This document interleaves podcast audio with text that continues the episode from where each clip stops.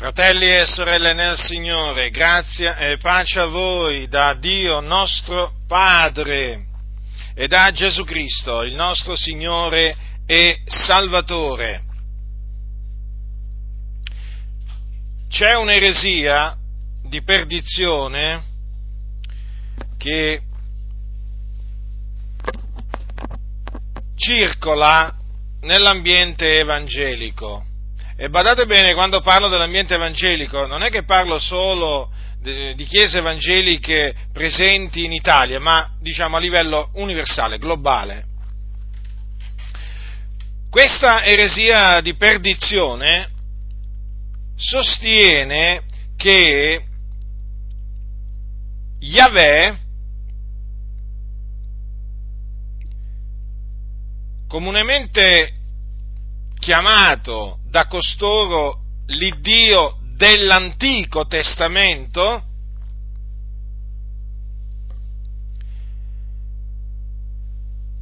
non è il Padre di Gesù Cristo. Quindi loro dicono, i sostenitori di questa eresia, che il Dio del Nuovo Testamento è diverso dal Dio dell'Antico Testamento.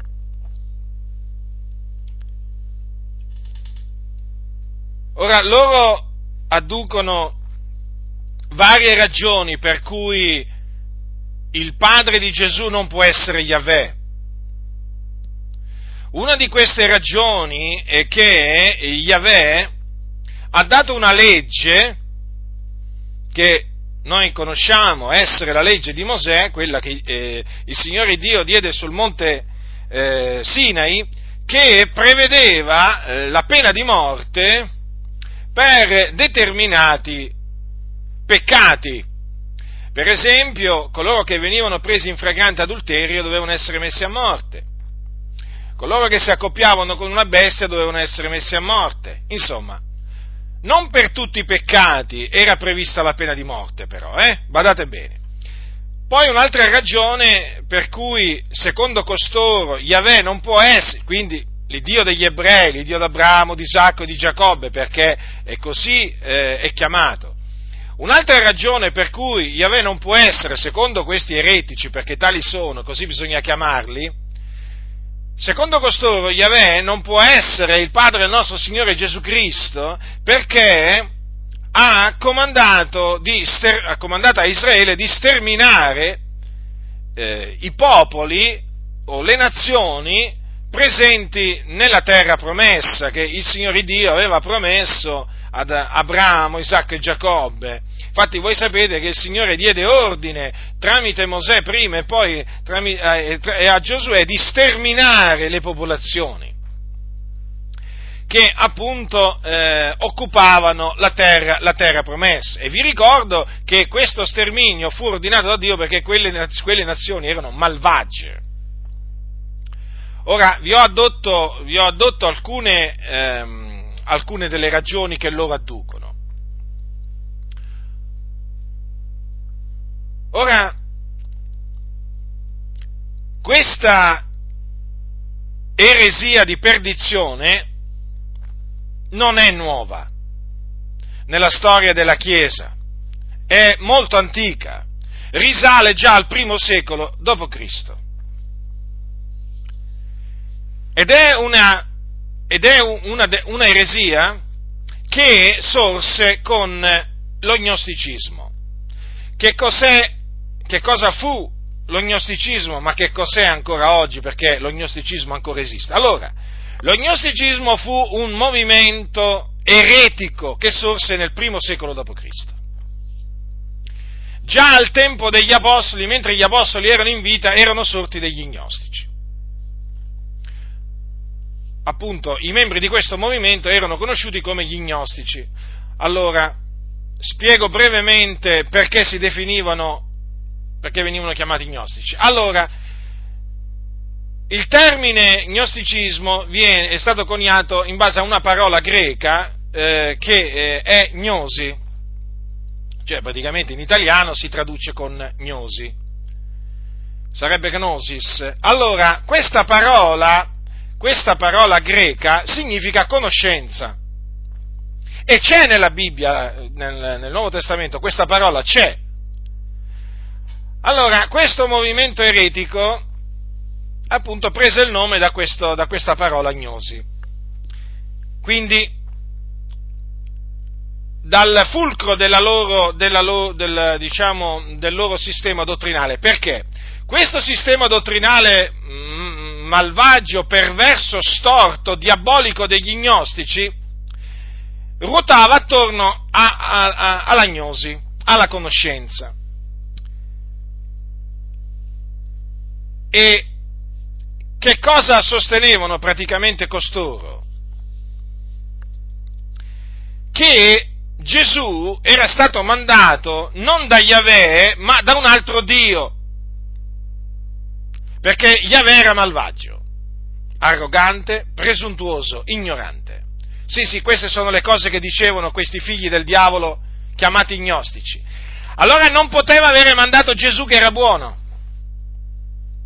Allora Gesù doveva essere per forza di cose essere stato mandato da un altro, da un altro Dio, che appunto era il Padre. Quindi Gesù ha fatto conoscere un altro Dio, non Yahweh perché è stato mandato da un altro Dio, non da Yahweh. E quindi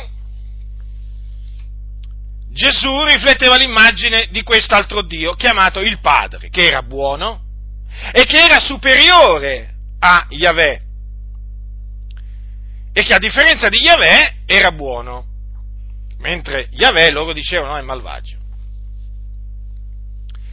Ma la venuta di Gesù in questo mondo per i figli del diavolo chiamati gnostici non è che era avvenuta affinché Gesù morisse sulla croce per i nostri peccati, no, perché la salvezza, secondo i gnostici, non si otteneva tramite lo spargimento del sangue prezioso di Gesù Cristo, assolutamente, ma si otteneva tramite una conoscenza salvifica, appunto, la gnosi.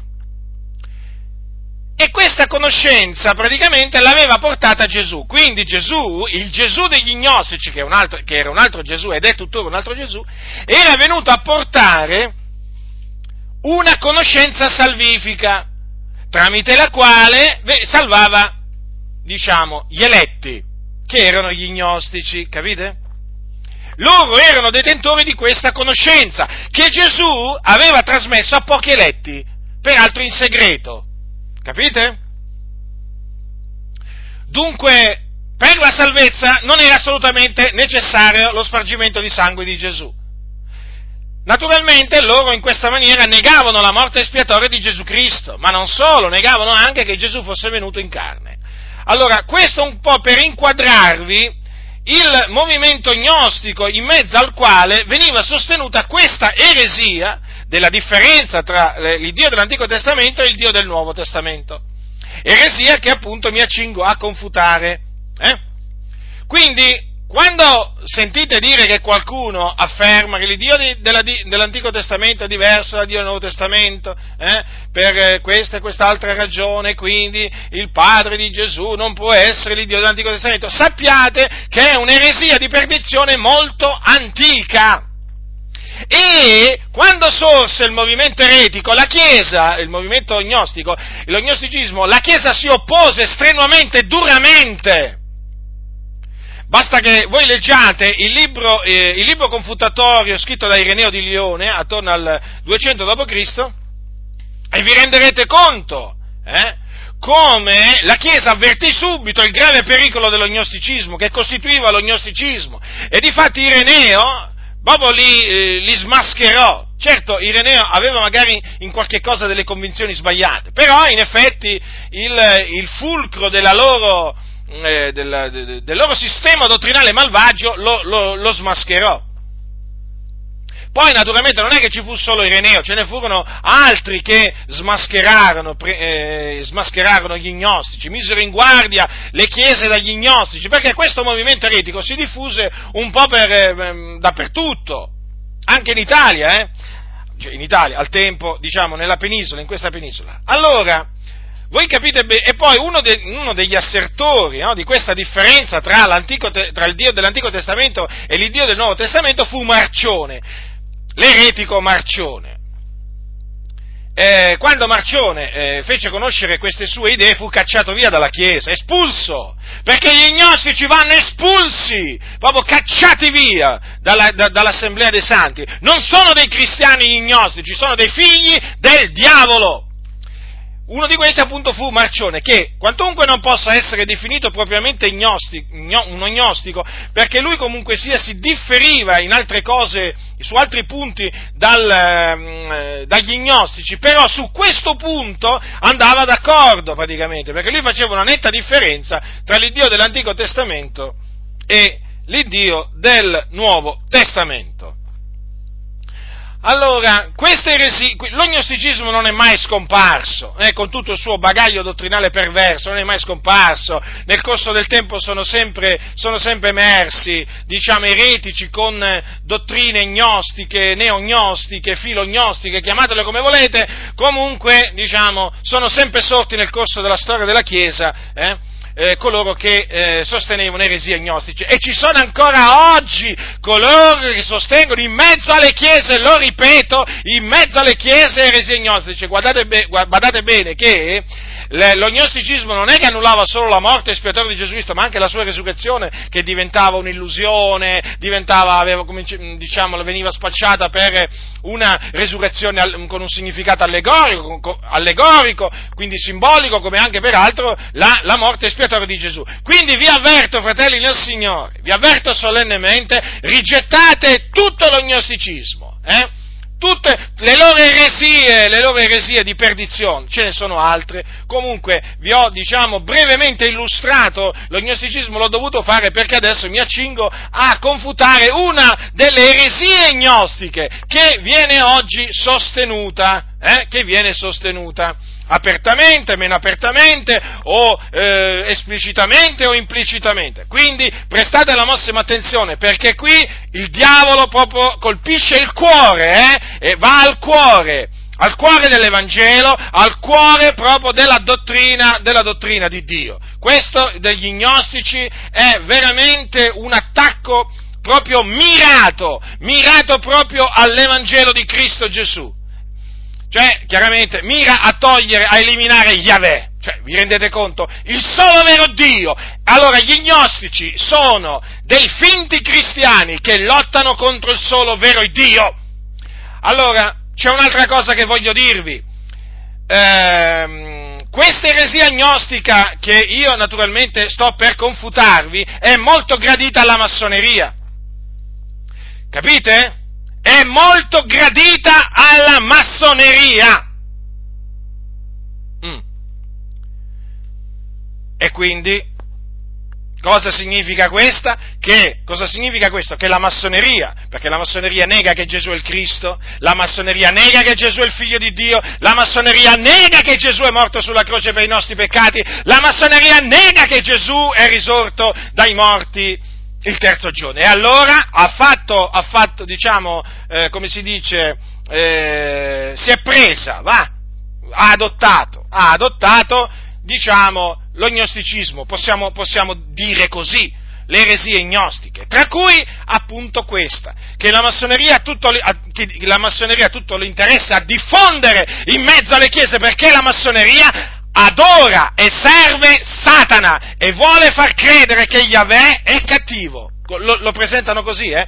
I massoni, ascoltatemi fratelli e sorelle nel Signore, ascoltatemi, i massoni presentano Yahweh come un Dio malvagio, ignorante e arrogante. I massoni sono bestemmiatori del solo vero Dio. Ecco perché la massoneria non ha niente a che fare col cristianesimo, ecco perché i massoni vanno cacciati dalle chiese, da tutte le chiese, battiste, valdesi, presbiteriane, se, una, eh, se, se una, una, una, chiesa è chiesa di Dio non può avere al suo interno eretici e i massoni sono eretici. Eh, malvagi, per, chiaramente hanno fatto, eh, si, pre, si, si definiscono cristiani, non sono cristiani, sono finti cristiani. E quindi, e quindi è bene che mettiate alla prova gli spiriti, è bene che mettiate alla prova gli spiriti affinché si manifestino questi spiriti seduttori che sono in mezzo alle chiese, apportati eh, appunto da, eh, dagli gnostici. Eh? Gli gnostici non parlano da parte di Dio, parlano da parte di Satana. Allora, veniamo alla, veniamo alla confutazione. Eh? Veniamo alla confutazione di questa eresia di perdizione. Allora, ripeto, eh, costoro dicono, questa eresia sostiene che Yahweh, cioè l'Iddio di Abramo, di Isacco e di Giacobbe, cioè l'Iddio degli ebrei, non è, eh, non è il Padre eh, di cui ha parlato Gesù, che Gesù ci ha fatto conoscere, che Gesù eh, ci ha annunziato e che, eh, diciamo, e che ha mandato Gesù. No, non può essere, loro dicono. E quindi è evidente che il solo vero Dio è il Padre di Gesù e non Yahweh. Capite? Fanno questa, questa differenza. Allora, adesso entriamo nel merito. Adesso entriamo nel merito della confutazione partendo dall'Esodo. Devo partire da lontano, eh, fratelli nel Signore. Devo partire da lontano per confutare questa, eh, questa menzogna di, eh, di Satana. Allora, prendete il capitolo 3 dell'Esodo. Allora, qui siamo a Monte Sinai, a Monte Oreb, e adesso leggerò il capitolo 3, è di fondamentale importanza. Siamo qui naturalmente, mm, il periodo storico è questo, Israele, gli israeliti erano schiavi in Egitto. Il Dio, Yahweh, l'Iddio d'Abramo, di Isacco e di Giacobbe, l'Iddio degli ebrei, appare a Mosè nella fiamma d'un pruno ardente e gli comanda di andare in Egitto eh, per liberare il suo popolo da Faraone. E allora ecco che cosa avvenne. Or Mosè pasceva il gregge di dietro suo suocero, sacerdote di Madian, e guidando il gregge dietro al deserto, giunse alla montagna di Dio a Oreb, e l'angelo dell'Eterno gli apparve in una fiamma di fuoco di mezzo a un pruno. Mosè guardò ed ecco il pruno era tutto in fiamme ma non si consumava. E Mosè disse, ora voglio andare da quella parte a vedere questa grande visione, come mai il pruno non si consuma.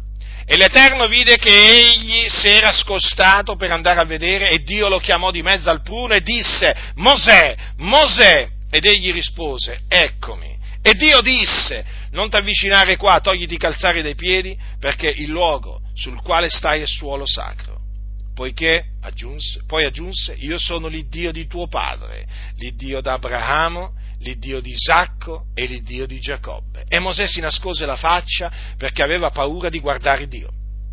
E l'Eterno disse, ho veduto, ho veduto l'afflizione del mio popolo che è in Egitto e ho udito il grido che gli strappano i suoi angariatori, perché conosco i suoi affanni e sono sceso per liberarlo dalla mano degli egiziani e per farlo salire da quel paese in un paese buono e spazioso, in un paese dove scorre il latte e il miele, nel luogo dove sono i cananei, gli ittei, gli amorei, i ferezei, gli ivei e i gebusei. Ed ora ecco le grida dei figlioli di Israele sono giunte a me e ho anche veduto l'oppressione che gli egiziani fanno loro soffrire. Or dunque, vieni, io ti manderò a Faraone perché tu faccia uscire il mio popolo, i figlioli di Israele, dall'Egitto. E Mosè disse a Dio, chi sono io per andare da Faraone e per trarre i figlioli di Israele dall'Egitto? E Dio disse, va perché io sarò teco e questo sarà per te il segno che sono io che ti ho mandato quando avrai tratto il popolo dall'Egitto. Voi servirete il Dio su questo monte. E Mosè disse a Dio, ecco, quando sarò andato dai figlioli di Israele avrò detto loro, l'Iddio dei vostri padri mi ha mandato da voi, se essi mi dicono, qual è il suo nome? Che risponderò loro? Il Dio disse a Mosè, io sono quegli che sono. Poi disse, dirai così ai figlioli di Israele, l'io sono, m'ha mandato da voi. Il Dio disse ancora a Mosè, dirai così ai figlioli di Israele, l'Eterno, l'Iddio dei vostri padri, l'Iddio d'Abramo, l'Iddio di Isacco e l'Iddio di Giacobbe mi ha mandato da voi. tale è il mio nome in perpetuo, tale la mia designazione per tutte le generazioni.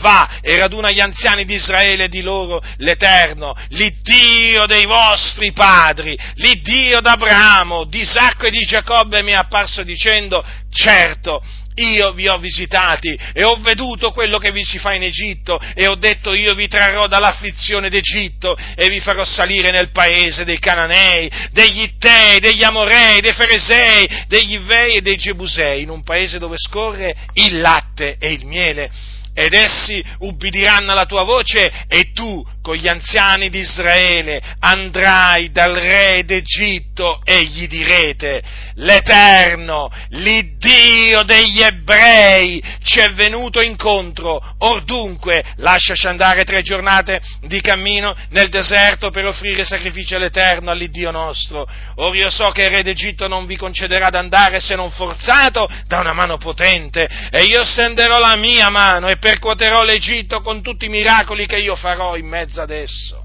E dopo questo vi lascerà andare. E farò sì che questo popolo trovi favore presso gli egiziani e avverrà che quando ve ne andrete non ve ne andrete a mani vuote, ma ogni donna domanderà alla sua vicina e alla sua casigliana degli oggetti d'argento, degli oggetti d'oro e dei vestiti, voi li metterete addosso ai vostri figliuoli e alle vostre figliuole e così spoglierete gli egiziani. Allora, fratelli, qui eh, vediamo che Dio appare a Mosè e ad una specifica domanda di Mosè, che è questa, L'Iddio eh, dice, ecco, quando sarò andato dai figlioli di Israele avrò detto loro, l'Iddio dei vostri padri mi ha mandato da voi, se essi mi dicono qual è il suo nome, che risponderò loro? Ecco, a questa specifica domanda di Mosè, servo fedele di Dio, il Dio rispose in questa maniera a Mosè, io sono quegli che sono. Allora, poi disse, dirai così ai figlioli di Israele, io sono, mi ha mandato da voi. Qui il Signore, naturalmente, disse, a Mosè qual era il suo nome. Qui il Signore manifestò al suo servo Mosè il suo nome, che è il tetragramma chiamato, che gli ebrei pronunciano con Yahweh, in questa maniera. Quindi Yahweh significa colui che è l'io sono. L'io sono apparve a Mosè e lo mandò in Egitto da Faraone per liberare Israele dalle mani degli egiziani. Come avete potuto ascoltare e leggere, il Dio si è definito lui stesso l'Eterno, l'Iddio dei vostri padri, riferendosi ai israeliti, poi l'Iddio d'Abramo, l'Iddio di Isacco e l'Iddio di Giacobbe. Quindi, allora, colui che è o l'io sono si è definito in questa maniera. Non solo, si è definito anche come l'Iddio degli ebrei. Capite?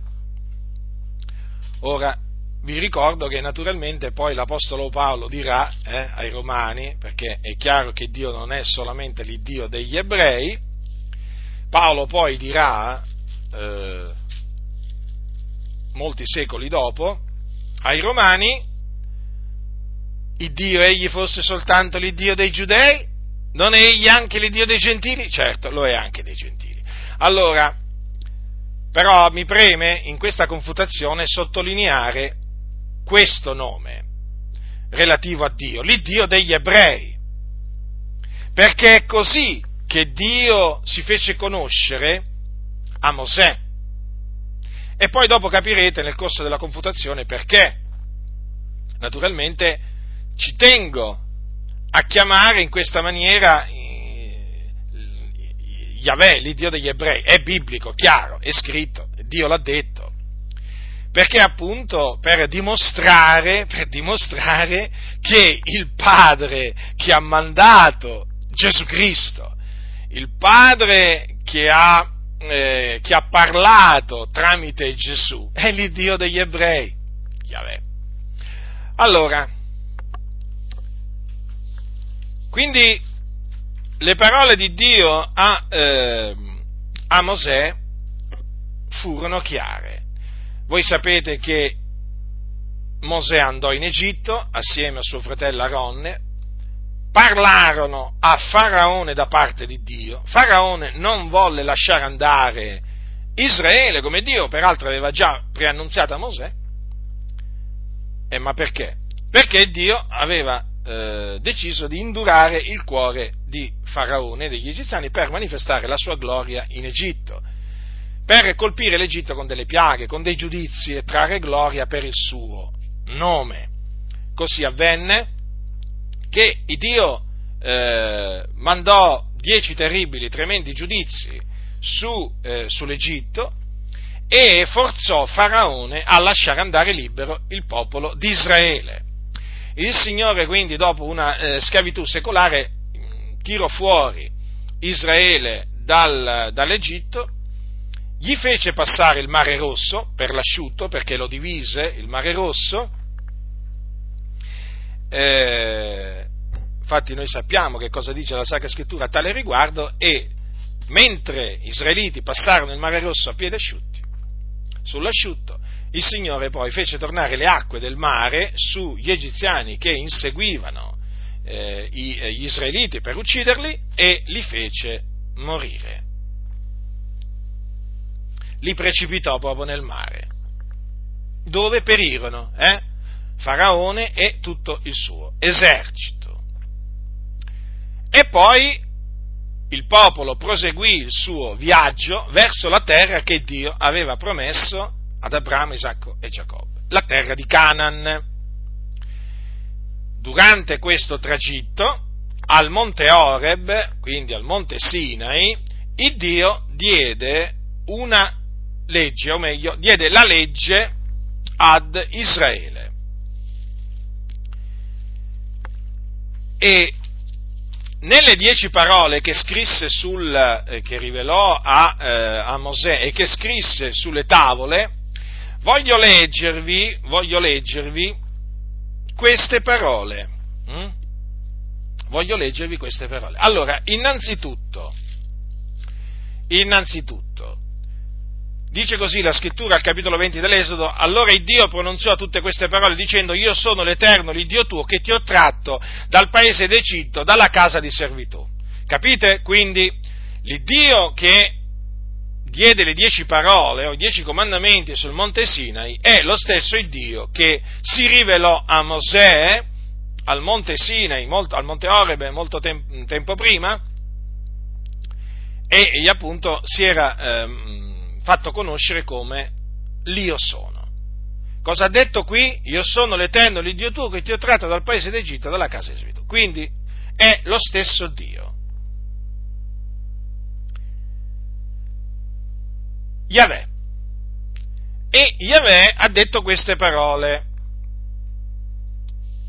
anche queste parole. Allora, il capitolo, sempre capitolo 20, dal versetto 8. Ricordati del giorno del riposo per santificarlo, lavora sei giorni e fai in essi ogni opera tua, ma il settimo giorno è giorno di riposo sacro all'Eterno, che è l'Iddio tuo. Non fare in esso lavoro alcuno, né tu, né il tuo figliolo, né la tua figliola, né il tuo servo, né la tua serva, né il tuo bestiame, né il forestiero che è dentro le tue porte, poiché in sei giorni l'Eterno fece i cieli, la terra, il mare e tutto ciò che è in essi e si riposò il settimo giorno, perciò l'Eterno ha benedetto il giorno del riposo e l'ha santificato. Ora, perché sono importanti queste parole?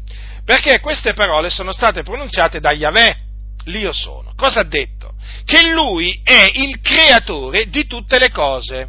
Perché infatti ha detto in sei giorni l'Eterno fece i cieli, la terra, il mare e tutto ciò che è in essi. Capite? Quindi Yahweh, l'Iddio degli ebrei, è il creatore di tutte le cose. Di tutte le cose. Ed è il solo vero Dio.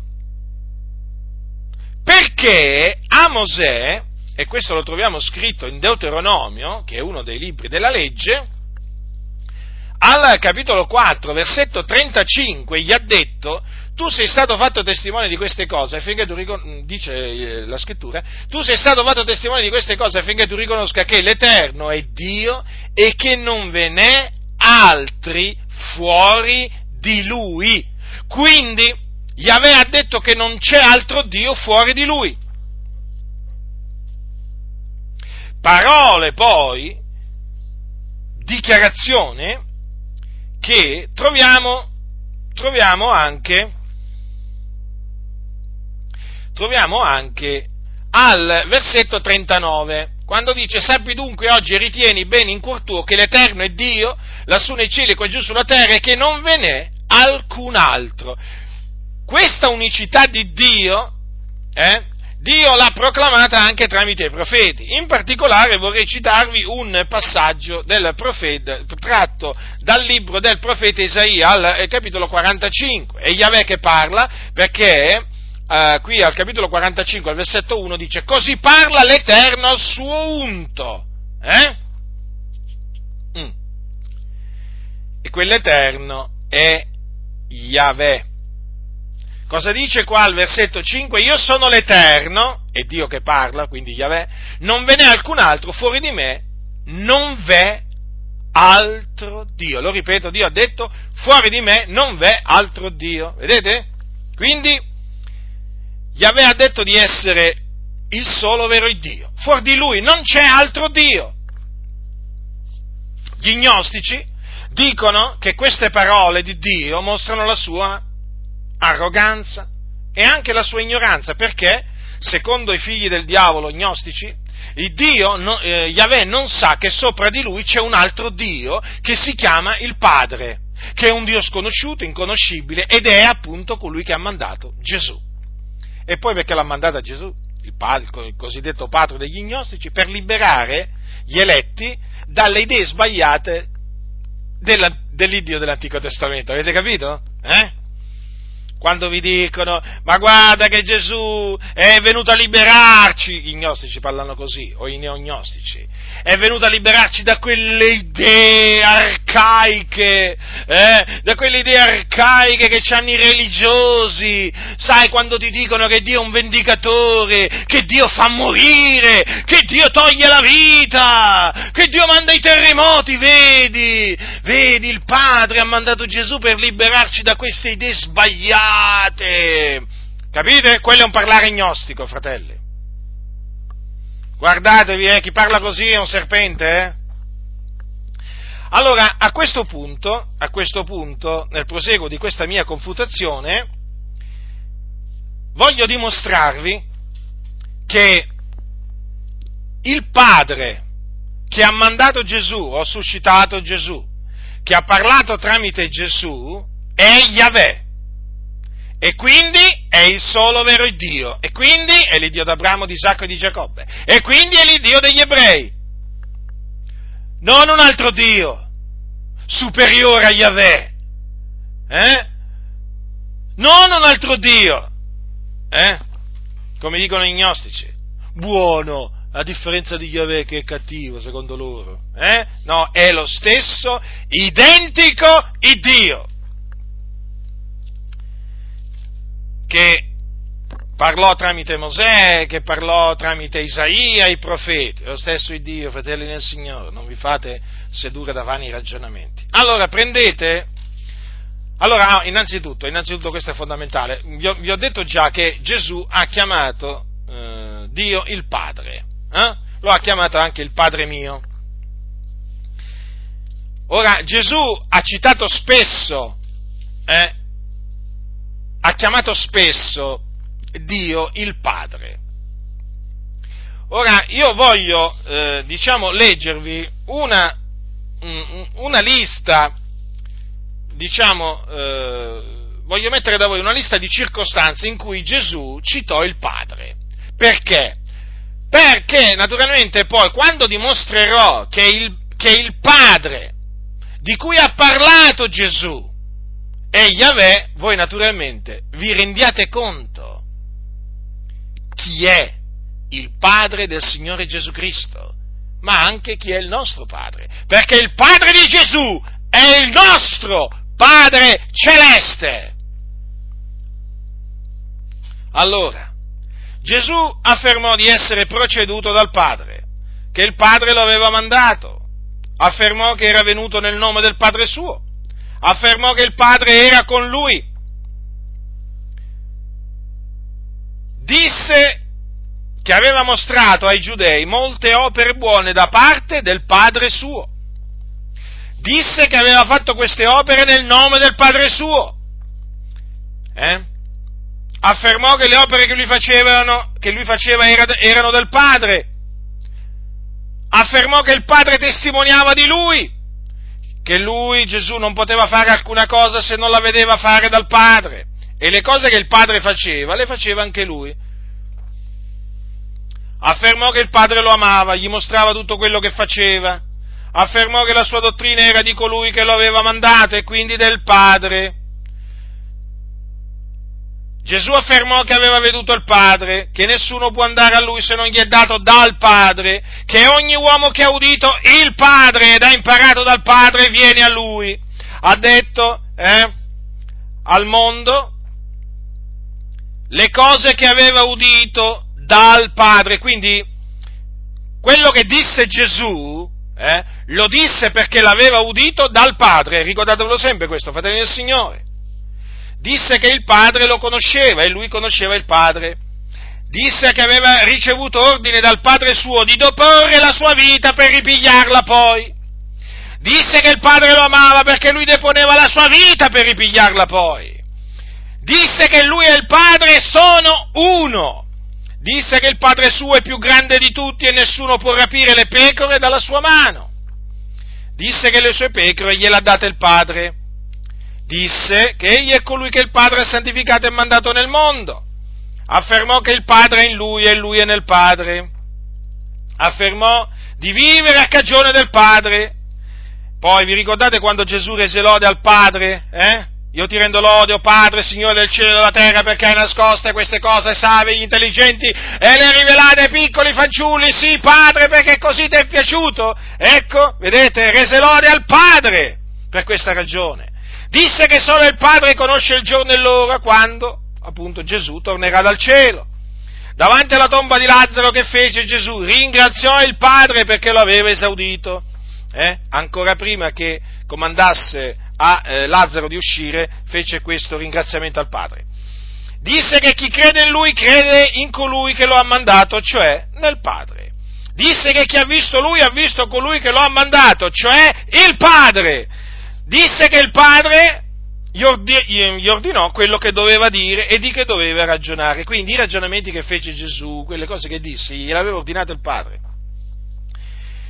eh, affermò che le cose che lui disse le disse come il padre gliel'aveva dette, poi che il padre gli aveva dato tutto nelle mani, che chi riceve lui riceve colui che lo ha mandato, cioè il padre, che nessuno viene al padre se non per mezzo di lui, cioè di Gesù. Quindi, eh, per andare al Padre bisogna passare per mezzo di Gesù, lui è l'unico mediatore, vi ricordate, tra Dio e gli uomini. Gesù ha detto che il Padre richiede di essere adorato in spirito e verità. Ha detto che chi ha conosciuto Lui ha conosciuto il Padre. Che il Padre che dimorava in Lui faceva le sue opere.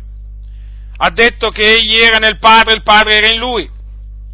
Ha detto che il Padre appose il proprio suggello su di Lui poi vi ricordate che Gesù ha pregato il Padre affinché desse lo Spirito ai suoi discepoli. Io pregherò il Padre ed egli vi darà un altro consolatore. Vi ricordate? E a chi ha pregato? Ha pregato al, eh, al Padre in favore dei suoi discepoli.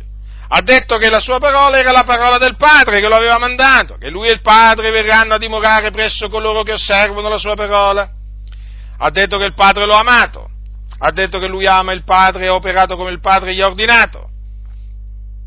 Ha detto, Gesù ha detto che lui onora il Padre suo. Ha detto che il Padre suo è il vignaiuolo, ogni tralcio che in lui non dà frutto egli lo toglie via, ogni tralcio che dà frutto lo rimonda affinché ne dia di più. Vi ricordate capitolo 15 de, di Giovanni, eh? Ha detto che il Padre era maggiore di lui, pure questo ha detto. Ha detto eh, che egli ha detto che, di aver osservato i comandamenti del Padre suo, eh, che dimorava nel suo amore, ha detto che egli aveva fatto conoscere ai suoi discepoli tutte le cose che aveva udito dal Padre suo, ancora una volta, vedete? Gesù aveva udito dal Padre suo, eh? il Padre suo quindi gli aveva parlato e lui aveva riferito ai suoi discepoli quello che il Padre gli aveva detto. Ha detto che chi odia lui odia anche il Padre suo, ha detto che il mondo odiò e lui è il Padre suo, eh, ha detto che tutte le cose che ha il Padre sono sue. Poi ha detto, eh, questo lo disse nella notte che fu tradito, eh, eh, vi ricordate nella notte che fu tradito Gesù disse non la mia volontà ma la tua sia fatta, no? e queste parole le disse al Padre, quindi Gesù si sottopose alla volontà del Padre suo.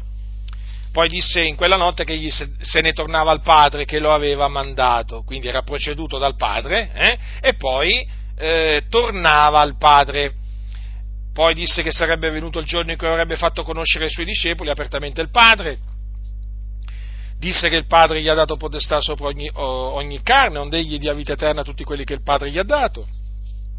Ha detto di avere glorificato il Padre sulla terra, avendo compiuto l'opera che il Padre gli ha dato da fare.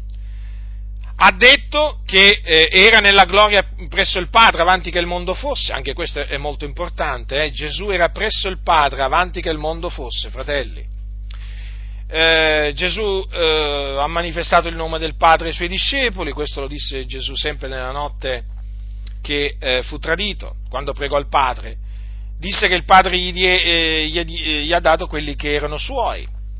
Eh, ha da, Gesù ha detto di avere dato ai suoi discepoli le parole del Padre, ha detto al, al Padre che nella preghiera che ha dato ai suoi la gloria che il Padre ha dato a lui affinché siano uno, vi ricordate le parole in quella, in quella meravigliosa preghiera che Gesù innalzò al Padre? Che il Padre lo ha amato avanti la fondazione del mondo, anche questo è molto importante, eh, fratelli nel Signore. Poi Gesù ha detto che ha conosciuto il Padre, poi ha chiesto al Padre di glorificarlo, poi disse ai giudei che era il Padre suo che lo glorificava vi ricordate poi sulla, sulla, sulla, croce? Chiese al Padre di perdonare coloro che lo avevano crocifisso. Padre, perdona loro perché non sanno quello che fanno. E poco prima di ispirare, che fece Gesù? Rimise il suo spirito nelle mani del Padre suo. Allora, fratelli, notate, notate quante volte il Padre è menzionato nei discorsi di Gesù, nella vita di Gesù, allora è di fondamentale importanza stabilire se il Padre è Yahweh o no. È di fondamentale importanza, fratelli nel Signore. Eh? Perché se è Yahweh, allora i gnostici hanno torto no? e vengono dimostrati essere bugiardi, infatti è quello che sono, adesso lo dimostrerò, che sono bugiardi, figli del diavolo, che è bugiardo e padre della menzogna, ecco che cosa sono. Capite bene quanto è importante quindi dimostrare che il Padre che ha inviato Gesù, o da cui è proceduto Gesù, e presso cui è tornato Gesù, perché Gesù è tornato poi, dopo essere risuscitato, dopo essere apparso ai suoi discepoli, tornò al Padre, dove si è seduto, dove, si è, dove è alla destra del Padre. Capite? Questo è scritto, eh? È di fondamentale importanza, fratelli nel Signore è di fondamentale importanza. Perché se Yahweh è il padre, è il padre eh, di Gesù, allora il padre di Gesù è l'Iddio d'Abramo, di Isacco e di Giacobbe, il padre di Gesù è eh, l'Iddio degli ebrei, il padre di Gesù è il creatore di tutte le cose, il padre di Gesù è il solo vero Dio. E fuori di lui non c'è altro Dio, capite? E poi, se il padre di Gesù è Yahweh, anche il nostro Padre è Yahweh, perché vi ricordate che cosa diceva Gesù? Il Padre vostro che è nei cieli, diceva ai suoi discepoli, no? E poi disse, disse a, Maria, a, Maria, Maddalena, quando, Maria, quando, Gesù apparve a Maria Maddalena presso, presso il, il, sepolcro, dice non mi toccare perché non sono ancora salita al Padre, ma vada ai miei fratelli e di loro io salgo al Padre mio, il Padre vostro, l'Iddio mio, l'Iddio vostro. Capite fratelli? Se Yahweh colui che è, l'io sono, è il Padre eh, di Gesù e allora è anche il nostro Padre. E di fatti lo è. Così è scritto, prendete, prendete la Bibbia ancora, eh? Allora, Gesù ha chiamato per ben due volte, adesso sto passando alla dimostrazione che il Padre di Gesù, il Padre di cui ha parlato Gesù, è Yahweh, l'Iddio degli ebrei. Allora Gesù ha chiamato il Tempio che era Gerusalemme per ben due volte la casa del Padre mio. Adesso vediamo le circostanze. Capitolo 2. Capitolo 2 di Luca. Eh? Allora, capitolo 2 di Luca, capitolo 2, versetto, versetto. Allora, praticamente voi, sapete, voi conoscete la storia, eh? Gesù era rimasto all'insaputa dei suoi genitori, Giuseppe e eh, Maria, a Gerusalemme, oh, in occasione di una loro salita a Gerusalemme per la festa della Pasqua. Eh? Allora, dopo, naturalmente, i suoi genitori ehm, tornarono cercandolo, cercando perché mh, mm, si accorsero che non era nella comitiva. Allora, siccome che erano di ritorno, allora dovettero tornare a Gerusalemme, dove lo trovarono nel Tempio, eh? preciso, quando diciamo genitori eh? di Gesù. Chiaramente Maria, la madre di Gesù, mh, mm, concepì eh, Gesù nel suo, eh, nel suo, seno, poi la partorì, ma voi sapete che il concepimento avvenne per virtù dello Spirito Santo. Quindi Giuseppe non è che generò Gesù col suo seme, eh? Gesù è stato generato dallo Spirito Santo. Eh? Allora, eh, però comunque sia, vedete, eh, quando poi, vabbè, allora, vediamo un po' che cosa dice la Sacra Scrittura. Allora, quando lo trovarono nel Tempio, voi sapete che lo trovarono eh, nel Tempio seduto in mezzo ai dottori, Gesù aveva 12 anni, eh?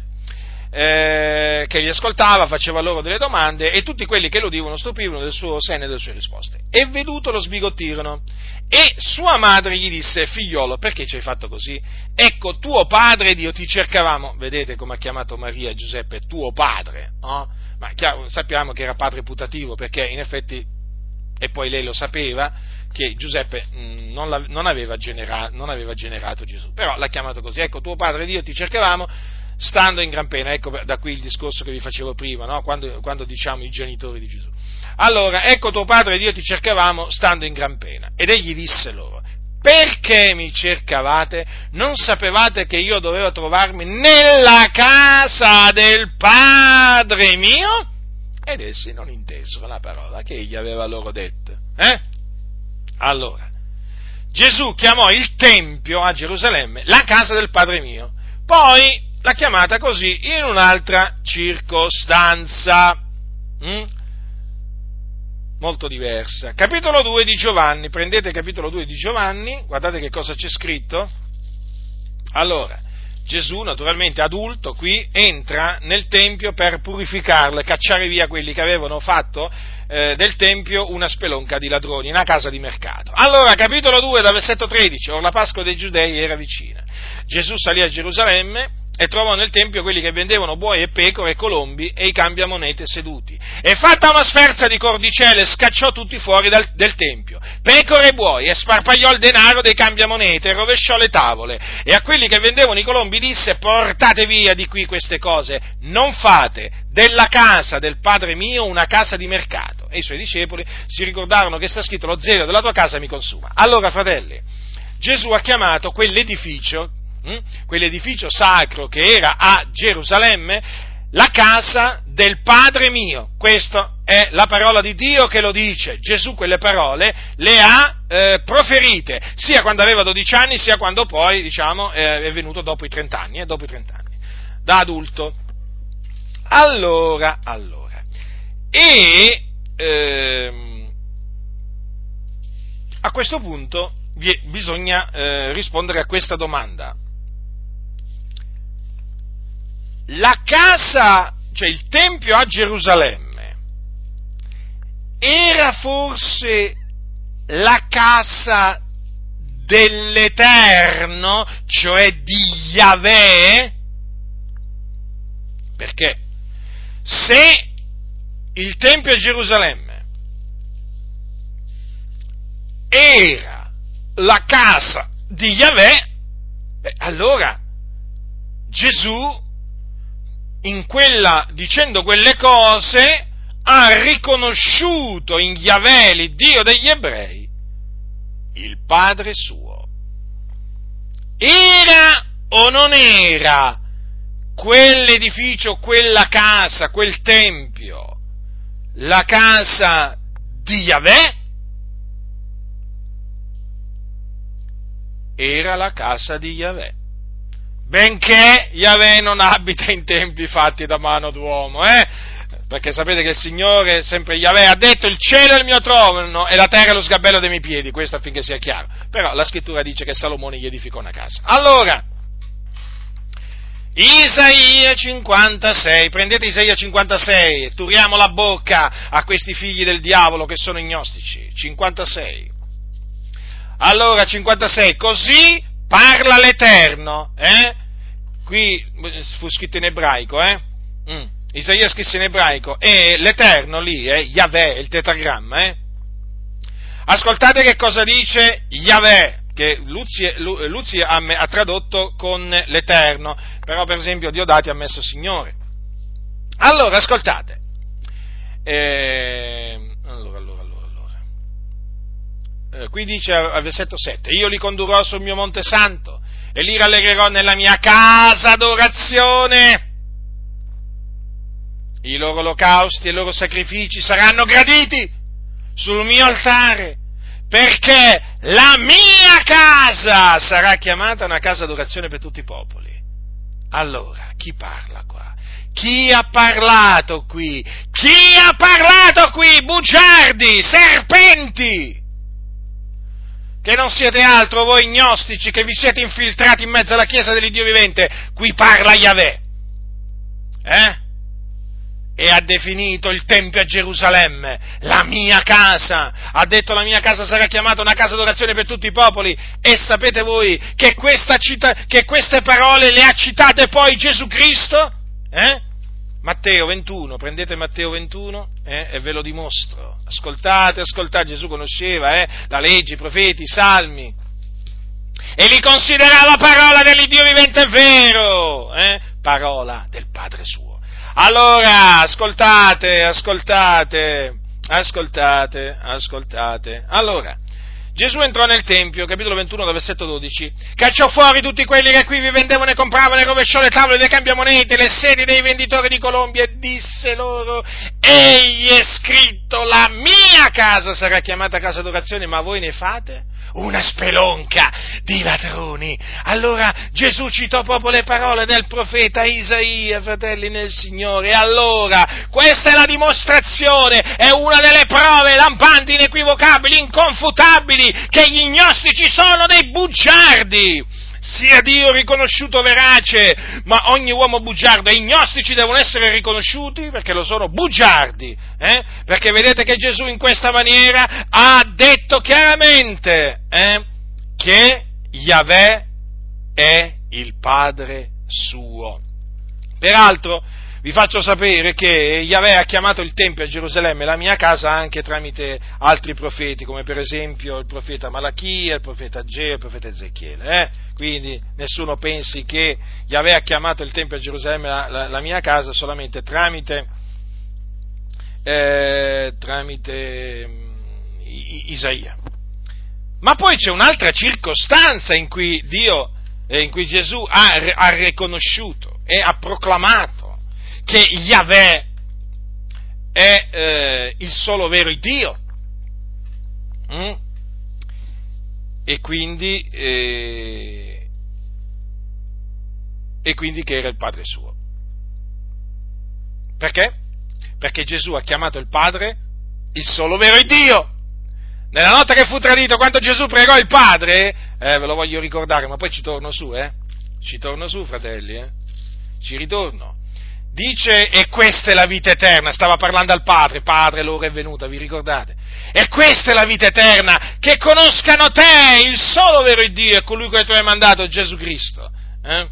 Allora, abbiamo già visto comunque che Yahweh è il padre di Gesù e quindi non può essere, il padre di Gesù non può essere che il solo vero Dio, perché c'è un solo vero Dio che è Yahweh. No? Non è così, l'abbiamo visto cosa ha detto il Signore tramite i profeti.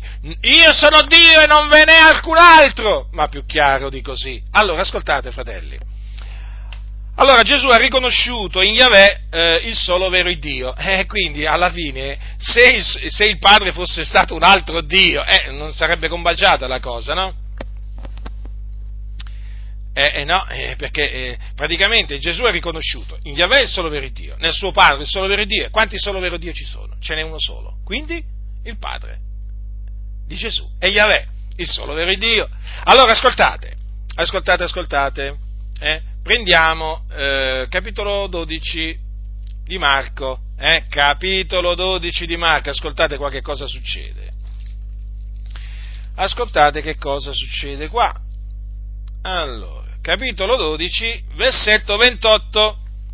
Ecco cosa c'è scritto. Ora uno degli scribi che gli aveva uditi discutere, visto che egli aveva loro ben risposto, si accostò e gli domandò, qual è il comandamento primo fra tutti? Gesù rispose, il primo è, ascolta Israele, il Signore Dio nostro è l'unico Signore, ama dunque il Signore Dio tuo con tutto il tuo cuore, con tutta l'anima tua, e con tutta la mente tua e con tutta la forza tua. Il secondo è questo, ama il tuo prossimo come te stesso. Non v'è alcun altro comandamento maggiore di questi. E lo scriba gli disse, Maestro, ben hai detto secondo verità che v'è un Dio solo e che fuori di lui non ve n'è alcun altro e chiamarlo con tutto il cuore, con tutto l'intelletto e con tutta la forza e amare il prossimo come se stesso e assai più che tutti gli olocausti e sacrifici. E Gesù, vedendo che egli aveva risposto avvedutamente, gli disse, tu non sei lontano dal regno di Dio. E ognuno ardiva più interrogarlo. Allora, fratelli, mi voglio concentrare sulla... Allora, Gesù ha citato la legge, hm? la legge di Mosè. Già, per averla citata Gesù, no? vuol dire che la considerava autorevole. E come se la considerava autorevole? La considerava la parola di Dio. Allora, del solo vero Dio. Allora, ascolta Israele, il Signore Dio nostro è l'unico Signore. Ecco, qui vedete l'unicità di Dio. Ma quello che vi voglio fare rimarcare è la risposta dello scriba che gli disse, Maestro, bene hai detto, secondo verità, che v'è un Dio solo e che fuori di lui non v'è alcun altro. Vi dicono qualcosa queste parole di quello scriba, v'è un solo Dio e fuori di lui non ve n'è alcun altro? Non vi ricordano le parole che Dio disse, che Yahweh disse tramite Isaia, io sono Dio e fuori di me non ve n'è alcun altro? Eh sì, sono quelle, fratelli, praticamente. La sostanza, il concetto è quello e chiamarlo con tutto il cuore, con tutto l'intelletto con tutta la forza e amare il prossimo come se stesso e assai più che tutti gli olocausti e i sacrifici. Quindi lo scriba riconobbe nell'affermazione di Gesù, nella risposta che gli aveva dato Gesù, eh, diciamo, una risposta giusta. Ma ascoltate che cosa dice Marco. Gesù, vedendo che egli aveva risposto avvedutamente, allora, se, se la risposta dello scriba non fosse stata giusta, la scrittura direbbe questo? No. Allora la risposta dello scriba fu giusta. Ecco perché Gesù poi gli ha detto tu non sei lontano dal regno di Dio, perché quello scriba aveva risposto avvedutamente, giustamente. Cosa aveva detto? Tra le altre cose aveva un Dio solo e che fuori di lui non ve n'è alcun altro. E a quale Dio si riferiva quello scriba? A quale Dio si riferiva quello scriba? Eh? all'Iddio degli ebrei, all'Iddio d'Abramo, di Isacco e di Giacobbe, a Yahweh. Ascolta, Israele, il Signore Dio nostro è l'unico Signore. Quindi vedete, Gesù riconobbe nell'Iddio di Israele il solo vero Dio. E allora, fratelli nel Signore, e allora a questo punto dobbiamo collegare queste, queste cose con quello che ha detto Gesù la notte che fu tradito al Padre eh? e che vi ho letto poco fa. Questa è la vita eterna, che conoscano te, il solo vero Dio, colui che ti ha mandato Gesù Cristo. Allora, io sono l'Eterno, fuori di me non v'è altro Dio, disse Yahweh. Avete visto la risposta del, dello scriba? Quindi, chi è il solo vero Dio a cui si riferiva qua Gesù? È Yahweh, quindi il Padre di Gesù Cristo, è Yahweh l'Iddio degli ebrei, fratelli.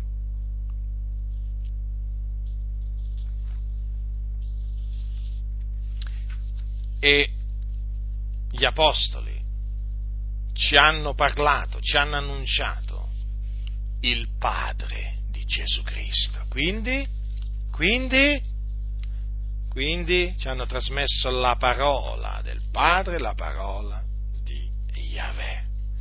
Infatti l'Apostolo Paolo dirà ai Corinzi non c'è alcun Dio fuori d'un solo, per noi c'è un Dio solo, il Padre dal quale sono tutte le cose noi per la gloria sua. Vedete come è chiamato Yahweh?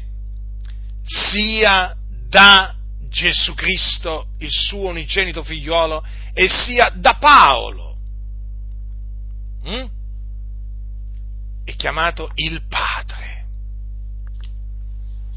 E lui è il solo vero Dio. E siccome c'è un solo vero Dio, che è Yahweh, il Padre è Yahweh, quindi, ma che vanno cianciando, ma che vanno cianciando, ignostici, bugiardi, turategli la bocca, dovunque siano, anche su internet, sui social network. Turategli la bocca con le sacre scritture. E peraltro vi ricordo che Gesù ha chiamato, ha chiamato il Padre Padre Santo e Padre Giusto. Eh? Quindi guai a coloro che si permettono di insultare l'Iddio vivente e vero, ossia Yahweh, dicendo che è un Dio malvagio, eh? ignorante e arrogante. Eh? Il Dio li distruggerà. Guardate che quelli che chiamano Yahweh in questa maniera sono nemici di Dio e quindi se sono nemici di Dio sono nemici di Cristo Gesù. Chi odia Yahweh odia anche Gesù Cristo. Chi non conosce Yahweh non conosce neppure Gesù. Allora se uno non conosce Gesù non conosce Dio. Ma questi lo conoscono il Dio? No, non lo conoscono. Non lo conoscono il solo vero Dio. Se sono fatti un Dio a, a, a, loro, a loro, immagine e somiglianza, questi, questi gnostici qua. Eh? Ricordatevi che il Padre di cui parlano gli gnostici non è il Padre del nostro Signore Gesù Cristo. Eh? Ricordatevelo sempre questo, fratelli del Signore. Ricordatevelo sempre!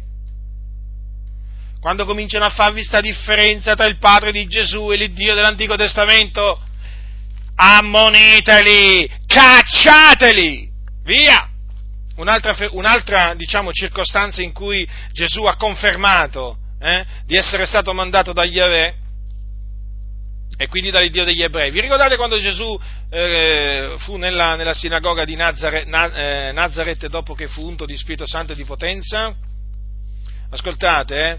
Così è scritto, venne a Nazareth, così è scritto in Luca, venne a Nazareth dove era stato allevato e come era solito entrò in giorno di sabato nella sinagoga e alzatosi per leggere, gli fu dato il libro del profeta Isaia, aperto il libro trovò quel passo dove era scritto, lo spirito del Signore è sopra me, per questo egli mi ha unto per evangelizzare i poveri, mi ha mandato a bandire liberazione ai prigionieri, ai ciechi recupero della vista e a rimettere in libertà gli oppressi a predicare l'anno accettevole del Signore. Allora, fratelli, eh?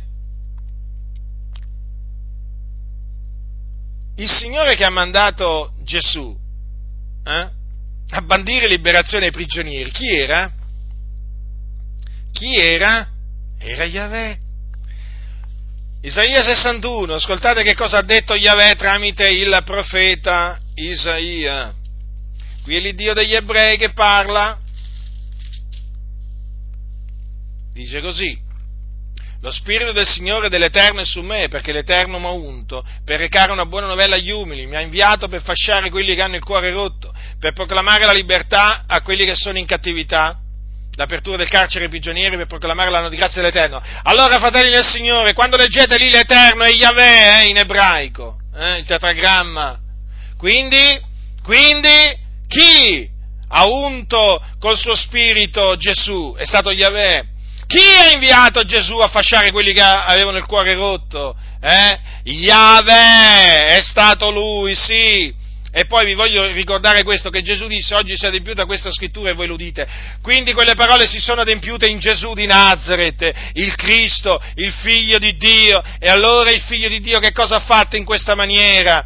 Eh? Che cosa ha fatto in questa maniera? Nella sinagoga di Nazareth ha attestato che Yahweh, l'Iddio degli ebrei, l'Iddio d'Abramo, di Isacco e di Giacobbe, lo aveva unto e lo aveva mandato a bandire liberazione ai prigionieri. Quindi quando leggete nella Bibbia che Gesù diceva colui che mi ha mandato, colui che mi ha mandato, colui che mi ha mandato, ma sapete che l'ha detto tante volte?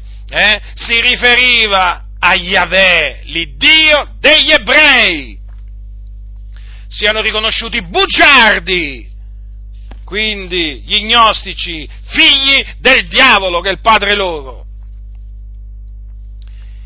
Ma guardate, vi potrei menzionare veramente tanti, tante, tante altre circostanze eh, in, in, cui Gesù ha confermato, ha confermato che il, il suo il suo Dio, il suo padre era Yahweh. Ma poi io dico una cosa, ma un'altra cosa anzi, ma il rispetto che Gesù aveva per la legge di Mosè, ma non è la dimostrazione eh, che quella legge era dell'Iddio e Padre suo?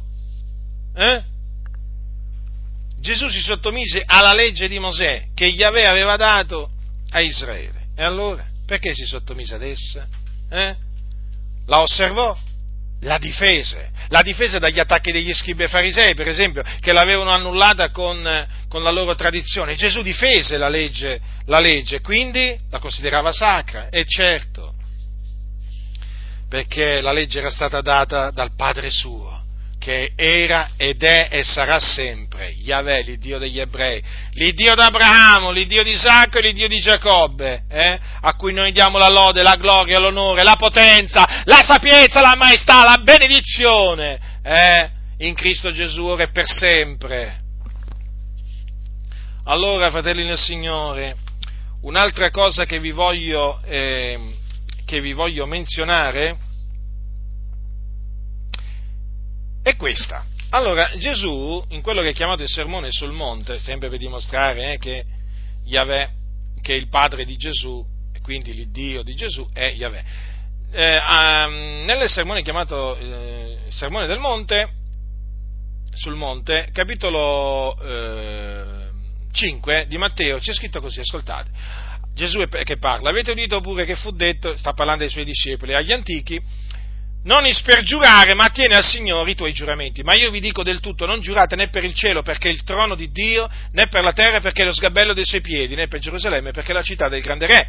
Non giurare neppure per il tuo capo, perché tu non puoi fare un solo capello bianco o nero, ma sia il vostro parlare sì sì, no no, poiché il di più viene dal maligno. Allora io dico una cosa, ma qui Gesù stava parlando di Dio e quindi del Padre, eh, del padre suo, non vi pare, fratelli nel Signore? È certo, dell'Iddio suo. Che cosa ha detto ai suoi discepoli? Non giurate per il cielo. Perché per il cielo? Perché il cielo è il trono di Dio. Né per la terra. Perché? Perché la terra è lo sgabello dei suoi piedi.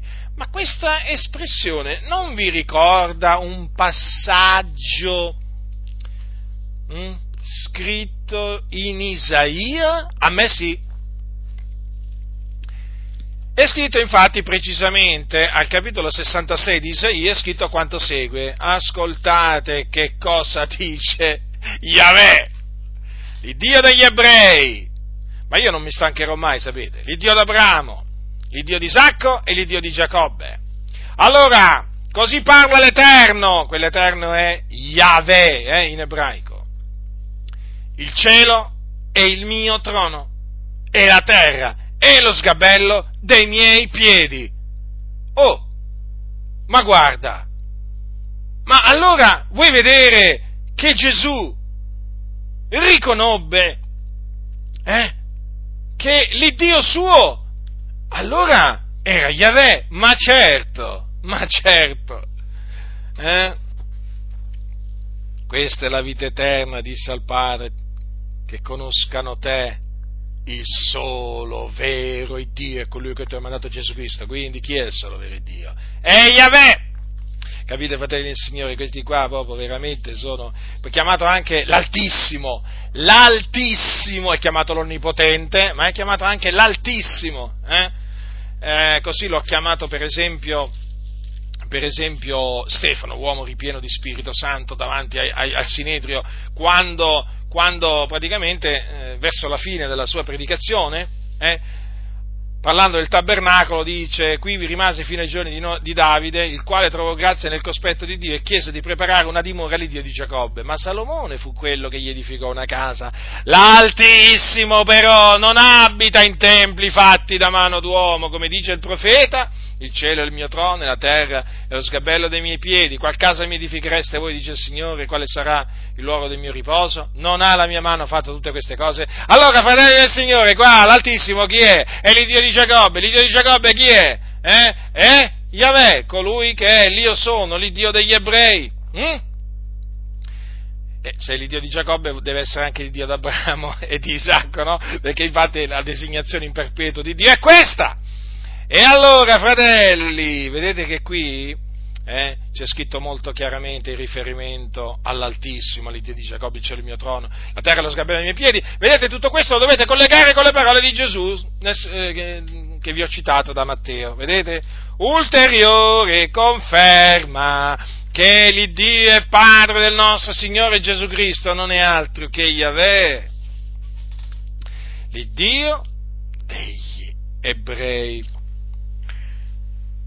ehm, beh, vi ho detto già no, che per Paolo c'era un Dio solo, il Padre per noi, c'è un Dio solo, il Padre, eh? E quindi vedete che alla fine eh, Paolo credeva la stessa cosa di, di Gesù. Allora, vi vorrei leggere a tale proposito qualche cosa, voi sapete che Paolo era ebreo, di nascita, della tribù di Beniamino precisamente, e si considerava ebreo d'ebrei. E vi vorrei leggere qualche cosa da lì, da lì, da lì, da lì, da, mm, da una predicazione che ha fatto nostro caro fratello Paolo, precisamente ad Antiochia di Pisidia, in mezzo agli ebrei, eh, in mezzo ai giudei. Ascoltate, ascoltate qua.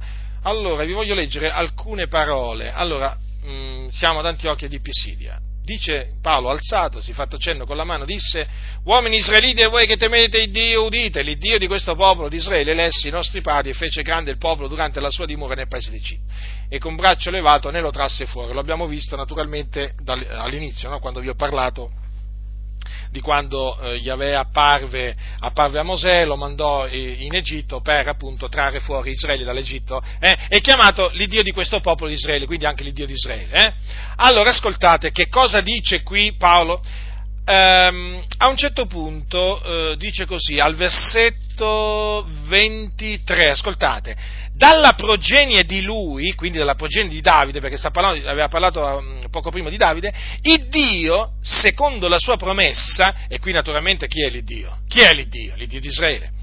Ha suscitato a Israele un salvatore nella persona di Gesù. Allora, allora vedete? È tutto confermato.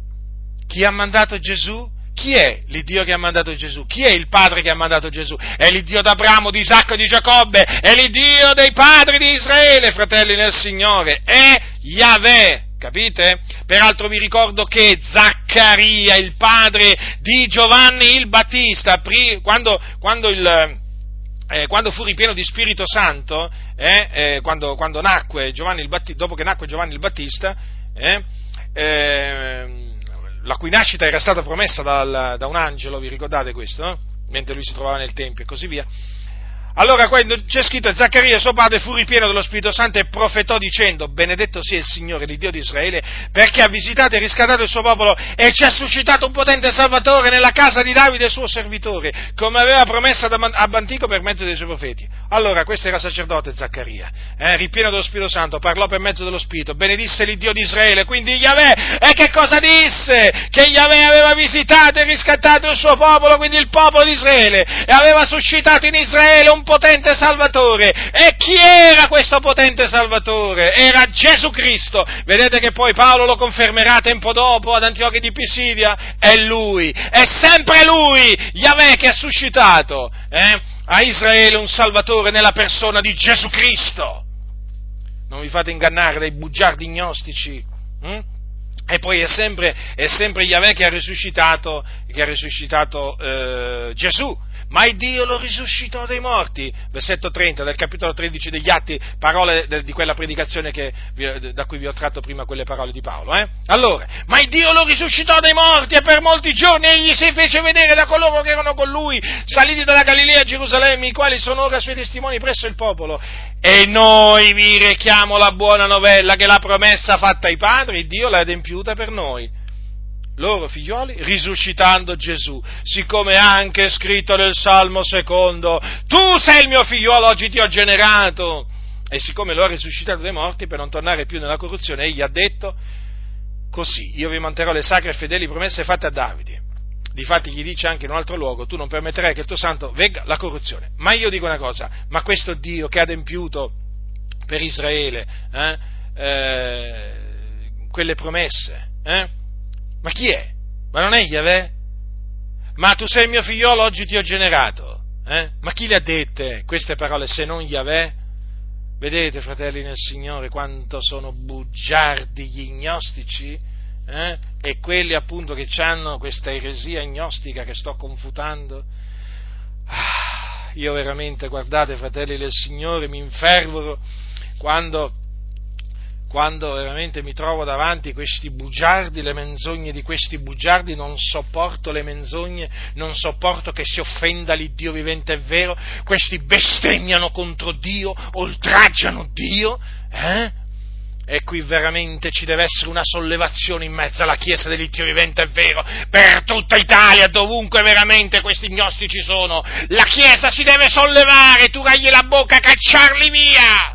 Cacciarli via! A questi nemici di Cristo e nemici di Dio. Eh? E quindi vedete, fratelli nel Signore, qua eh, come, stanno, come, stanno, le cose, fratelli. Eh? E il Padre che, che, ha mandato lo Spirito Santo, eh? chi è se non Yahweh? Chi è? Chi è?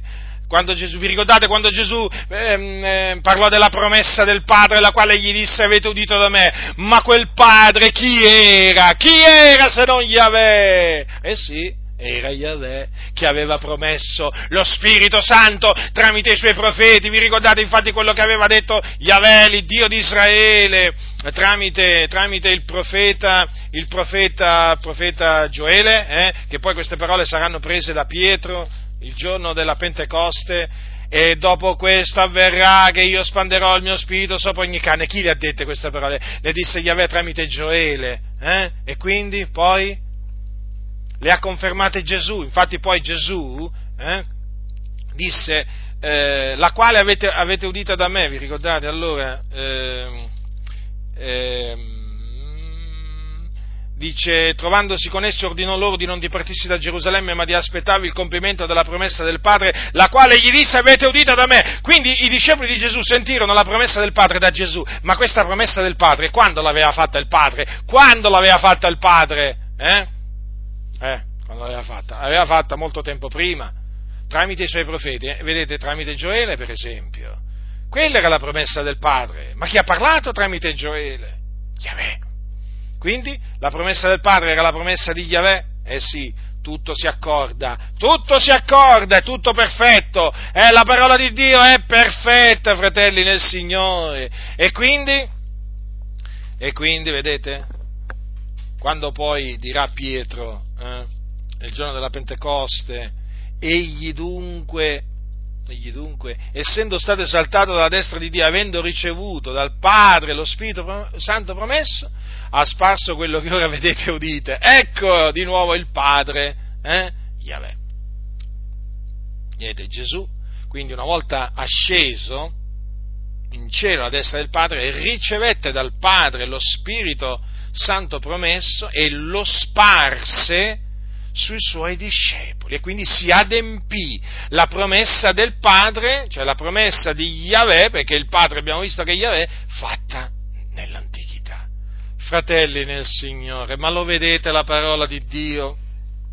Quanto è meravigliosa, ma vi rendete conto veramente, e questo dimostra che Dio è meraviglioso, eh? perché la parola di Dio è meravigliosa. Vedete come si accorda tutto e questi vogliono, vogliono, questi creano una confusione terribile, per questi vanno cacciati via, questi creano confusione, portano in perdizione questi, perché? Perché tolgono di mezzo Yahweh, togliendo di mezzo il solo vero Dio, poi tolgono di mezzo pure Gesù. Capite? Perché poi il Gesù di cui parlano costoro non è lo stesso Gesù, anche quello è un altro Gesù. Il Gesù degli gnostici è un altro Gesù, fratelli, perché il Gesù degli gnostici non è venuto a, eh, non è venuto a salvare il mondo spargendo il suo sangue, è venuto a salvare, eh, diciamo, diciamo, il mondo no, impartendo una conoscenza segreta. Eh? E poi, quando vai a leggere questa, questa, cosiddetta conoscenza segreta che Gesù avrebbe trasmesso a pochi eletti, trovi un sacco di menzogne, trovi un sacco di menzogne, una cosa spaventosa. È chiaro, è un altro Gesù, è un altro Gesù. Perché il Padre ha mandato il suo figliolo nel mondo per essere il salvatore del mondo, ma per compiere la propiziazione per i nostri peccati. Eh? E in che maniera? Facendo sì che egli morisse sulla croce per i nostri peccati, sì, perché così aveva detto Yahweh, il solo vero Dio, tramite il profeta Isaia, vi ricordate che cosa disse? Eh? Egli è stato trafitto a motivo delle nostre trasgressioni, fiaccato a motivo delle nostre iniquità, il castigo per cui abbiamo pace è stato su lui e per le sue lividure noi abbiamo avuto guarigione. Eh? Ognuno di noi seguiva la sua propria via, l'Eterno ha fatto cadere su lui l'iniquità di noi tutti. Chi è questo Eterno? Chi è l'Eterno? È Yahweh. Cosa fece? Eh? Caricò Gesù di tutte le nostre iniquità. Ha fatto cadere su di lui l'iniquità di noi tutti. Vedete, fratelli? Allora, se, guardate che è un attacco, è un attacco terrificante, è, un attacco, è un, uno dei più potenti attacchi che sia stato mai portato contro Dio e contro il suo figliolo Gesù Cristo, quello degli gnostici, eh? Guardate che gli gnostici nei primi secoli d.C. fecero dei danni notevoli, portarono tante anime in perdizione, eh? furono una piaga per la Chiesa, però la Chiesa si oppose efficacemente comunque, eh? perché praticamente, eh, mettiamola così, togliendo di mezzo Yahweh, tolgono di mezzo pure Gesù. Togliendo di mezzo Gesù, tolgono di mezzo quello che lui, il vero Gesù naturalmente, tolgono di mezzo l'opera, l'opera eh, di redenzione che lui ha compiuto. E quindi non c'è più redenzione non c'è più redenzione, fratelli nel Signore, nell'ognosticismo. C'è una finta redenzione, c'è una finta conoscenza. Eh? La conoscenza degli gnostici porta all'inferno, la cosiddetta gnosi degli, degli gnostici. La cosiddetta redenzione proclamata dagli gnostici non esiste, non c'è, è una falsa redenzione. La vera redenzione è quella che Gesù ci ha portato, spargendo il suo sangue prezioso sulla croce e risuscitando. Eh? Dai morti il terzo giorno a cagione della nostra giustificazione. La sua morte non fu una morte illusoria, la sua resurrezione non fu una, una, una resurrezione illusoria. Eh? Quindi non sono da interpretare allegoricamente, no, no, sono proprio da prendere così, letteralmente come, si, come, sono, come, sono, come sono, presentate dalla Sacra Scrittura. Fratelli, rimanete attaccati a quello che hanno scritto Matteo, Marco, Luca e Giovanni sulla vita di Gesù, eh? Sulla vita di Gesù, eh, qualsiasi cosa essi abbiano detto, accettatelo così come sono scritte, quella è la verità, quella è la verità che rende liberi, eh, quella degli gnostici non è verità, è menzogna che porta all'inferno. Non illudetevi, non illudetevi. Il Padre, da cui è proceduto Gesù, è Yahweh, colui che è l'Io sono, colui che ha mandato il diluvio universale, eh, sterminando, sterminando ogni carne che aveva un alito di vita. Sì, è lui, ai giorni di Noè, è stato Yahweh a mandare, a mandare il diluvio universale. Yahweh, Colui che ha mandato, ha fatto piovere fuoco e zolfo su Sodoma e Gomorra e le città circonvicine a motivo della loro malvagità, cancellandole dalla faccia della terra riducendole in cenere. Il suo nome è Yahweh, è il Padre. E sempre il Padre aprì la terra sotto i piedi a Core, Datan e Abiram alle loro famiglie nel deserto, perché si erano ribellati a Mosè, al sommo sacerdote Aaron, e quindi si erano ribellati a Dio, e li fece scendere vivi nel soggiorno dei morti, in mezzo alle grida di spavento degli israeliti che erano attorno. Sì, il suo nome è Yahweh, lui è il Padre, il Padre del nostro Signore Gesù Cristo, è il nostro Padre, che noi celebriamo, esaltiamo, glorifichiamo, che annunziamo agli uomini, fratelli nel Signore. Eh? È Yahweh colui che veramente ha mandato eserciti stranieri eh? per punire il regno di Israele, il regno di Giuda a motivo delle loro iniquità. Sì, è il Padre del nostro Signore Gesù Cristo. Peraltro, nel Nuovo Testamento il modo d'agire è lo stesso, perché è lo stesso Dio. Chi ha mandato le truppe contro Gerusalemme per infliggergli quella terribile punizione nell'anno 70? Non è stato forse Dio? Eh? Gesù aveva predetto la distruzione di Gerusalemme, eh? l'aveva predetta e così è avvenuta. Ma quante, ma quante, conferme ci sono, quante conferme ci sono che appunto il Padre di cui, par- di cui ha parlato prima Gesù e poi gli Apostoli è Yahweh. Ma perché? Chi è che ha fatto morire Erode facendolo colpire per mezzo di un angelo? Eh? Non è stato Yahweh, non è stato il Padre. C'è differenza quindi tra il Padre nel Nuovo Testamento e Yahweh? Non c'è alcuna differenza! Non c'è alcuna differenza! Quell'angelo l'angelo che percosse Erode, infatti, perché non aveva dato a Dio la gloria, era un angelo mandato da Yahweh, dal Padre del nostro Signore Gesù Cristo. E allora, chi fece morire Anania e Saffira? Perché si erano accordati a tentare lo Spirito del Signore? Non fu forse il Padre e quindi Yahweh? Eh? Chi fu? Chi fu? Quindi? Quindi? Che differenza c'è? Tra il Padre e Yahweh non c'è alcuna differenza perché sono lo stesso Dio, sono lo stesso Dio, sono lo stesso Dio, nessuno vi inganni, fratelli nel Signore, nessuno vi inganni. E poi voglio dire, loro, eh, questi stolti, ah, questi, questi, eretici, no? quando parlano di Gesù non parlano, non parlano assolutamente del vero Gesù. Ma che, ma non hanno letto nella Bibbia che quando Gesù tornerà farà un massacro? Eh? Farà un massacro. Mm? Oggi lo chiamerebbero eccidio. Mm. Come qualcuno dirà? Ma veramente? Veramente Gesù, il figlio di Dio, il figlio del Padre, quando tornerà ucciderà. No, dai, qualcuno dirà, non ci posso credere. Ma di quale Gesù stai parlando, Giacinto? Sto parlando del Gesù che è morto sulla croce per i nostri peccati, eh?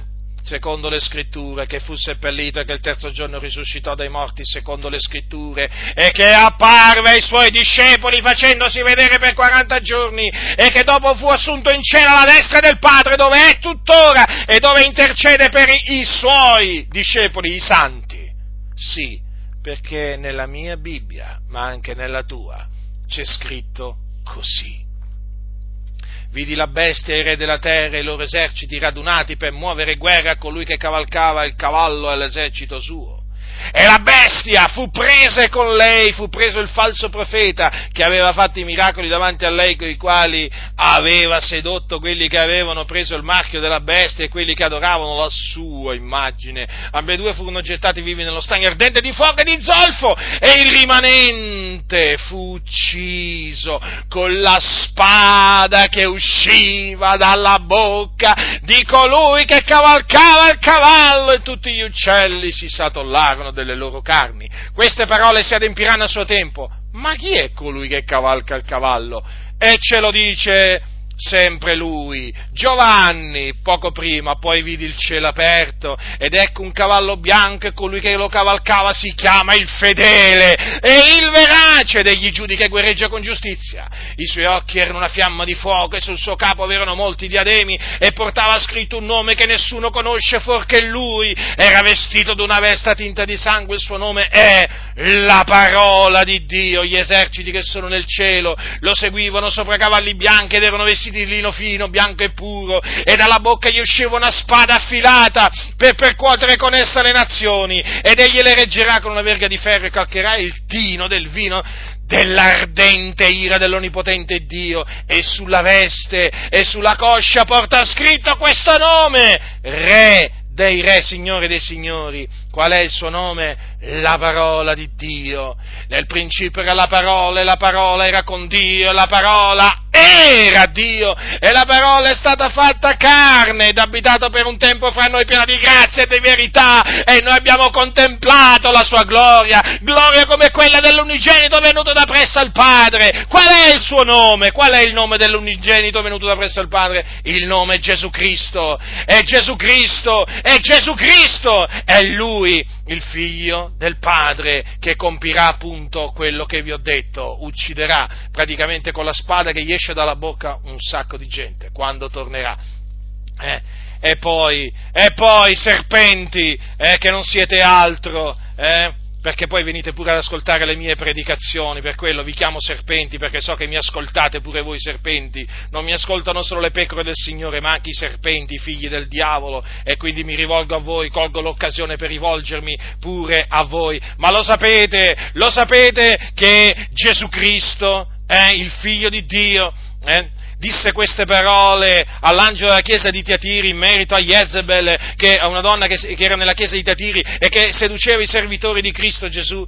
Dice così, io ho questo contro te, che tu tolleri quella donna Jezebel che si dice profetessa e insegna e seduce i miei servitori perché commettono fornicazione e mangino cose sacrificate agli idoli. E io le ho dato tempo per ravvedersi ed ella non vuole ravvedersi della sua fornicazione. Ecco, io getto lei sopra un letto di dolore e quelli che commettono adulterio con lei in una gran tribolazione se non si ravvedono delle opere di essa e metterò a morte i suoi figlioli e tutte le chiese conosceranno che io sono colui che investigo le regne di cuori e darò a ciascun di voi secondo le opere vostre. Chi è colui che parla qua? Chi è colui che parla qua sotto la grazia? È il figliuolo di Dio, è il primo e l'ultimo, l'alfa e l'omega, il principio e la fine, colui che voi oltraggiate, bestemmiate e disprezzate e che un giorno vi giudicherà, vi giudicherà come, merite, come meritate. Eh sì, perché siete suoi nemici.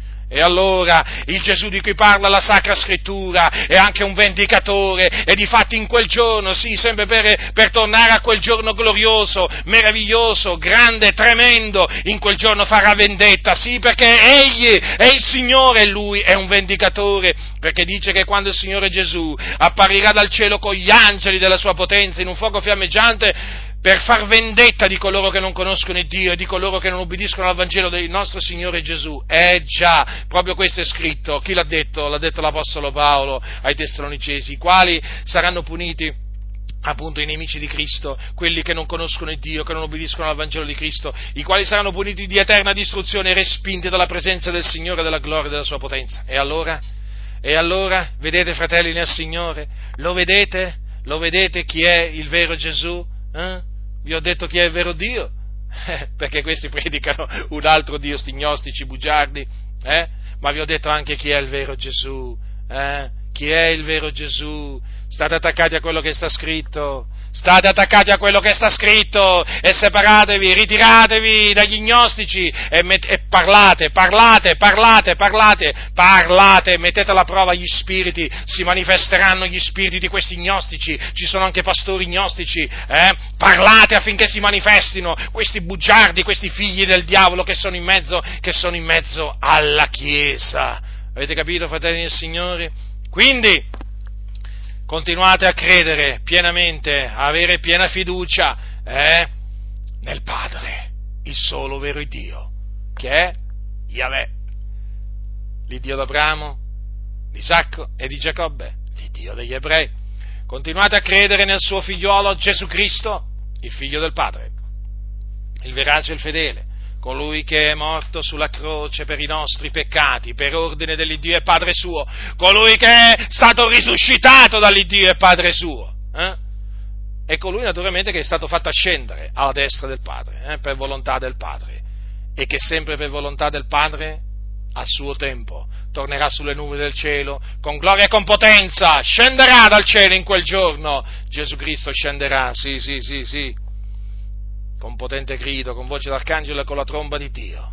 E allora, e allora i morti in Cristo risusciteranno incorruttibili, poi noi viventi saremo mutati, insieme con loro saremo rapiti, eh? sulle nuvole a incontrare il Signore nell'aria e così saremo sempre col Signore. Vi ho parlato del solo vero Dio e vi ho parlato anche del vero Gesù. Lo chiamo così perché purtroppo i gnostici parlano di un altro di un Gesù diverso, rigettate il Gesù diverso, eh, che ritenete quello vero, purtroppo sapete ci sono quelli che, che camuffano tutto, che, che, che falsificano tutto, eh, tutto quello che trovano lo falsificano, e eh, noi quindi dobbiamo difendere, dobbiamo difendere la verità, fratelli nel Signore, e io ancora oggi per la grazia di Dio, per l'aiuto veramente che viene dall'alto, dall'Iddio che ha fatto tutte le cose, da Yahweh, ancora oggi sono stato in grado veramente di difendere la verità, la verità che amo, la verità che mi ha reso libero, la verità che voglio continuare ad amare e la verità che voglio continuare veramente a difendere, perché so veramente quanto è preziosa la verità. La verità è in Cristo Gesù, il Figlio del Padre. Quindi non vi lasciate sedurre da quelli che fanno differenza tra il Padre di Gesù è l'Iddio dell'Antico Testamento che lo chiamano così o Yahweh. Non fatevi ingannare, fratelli, sono dei bugiardi. La parola di Dio eh, lo dimostra. Loro sono gnostici, eh? sono dei bugiardi. Turategli la bocca, turategli la bocca sono dei serpenti velenosi, questi danneggiano la vigna, eh? questi, questi, portano all'inferno, eh? questi portano all'inferno, fratelli nel Signore, questi qui portano all'inferno. Quindi siate vigilanti, fratelli, eh?